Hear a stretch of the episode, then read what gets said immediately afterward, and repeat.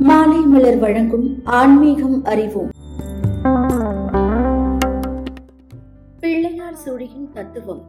சிலர் ஏதாவது எழுதுவதற்கு முன்பாக உ என பிள்ளையார் சுழி போட்ட பிறகு எழுதத் தொடங்குவார்கள்.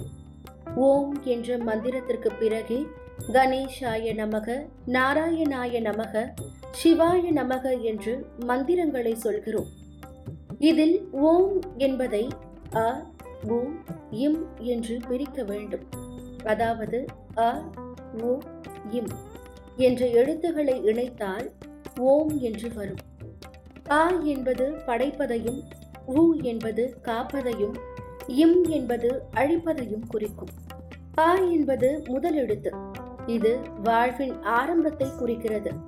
உ என்பது உயிரெழுத்துகளின் வரிசையில் ஐந்தாவதாக வருகிறது. மெய் வாய் கண் மூக்கு செவி என்னும் ஐந்து உறுப்புகளை மனிதர்கள் அடக்கி வைத்துக் கொண்டால் ஆயுள் அதிகரிக்கும் என்பதும் ஆயுள் கூட கூட மனிதர்கள் தொடங்கிய காரியம் தடையின்றி நடக்கும் என்பதும் தெரிந்த விஷயம். மேலும் உ என்பது காத்தல் எழுத்து என்பதால் இறைவன் நம்மை பாதுகாப்பதை குறிக்கிறது. நம் செயல்கள் தடையின்றி நடக்க வேண்டுமானால் நமக்கு ஒரு பாதுகாப்பு வேண்டும். இதற்காகவே ஊ என எழுதுகிறோம். இதுவே பிள்ளையார் சுழி என்றும் அழைக்கப்படுகிறது. தொடர்ந்து இணைந்திருங்கள். இது மாலை மலர் வழங்கும் ஆன்மீகம் அறிவோம்.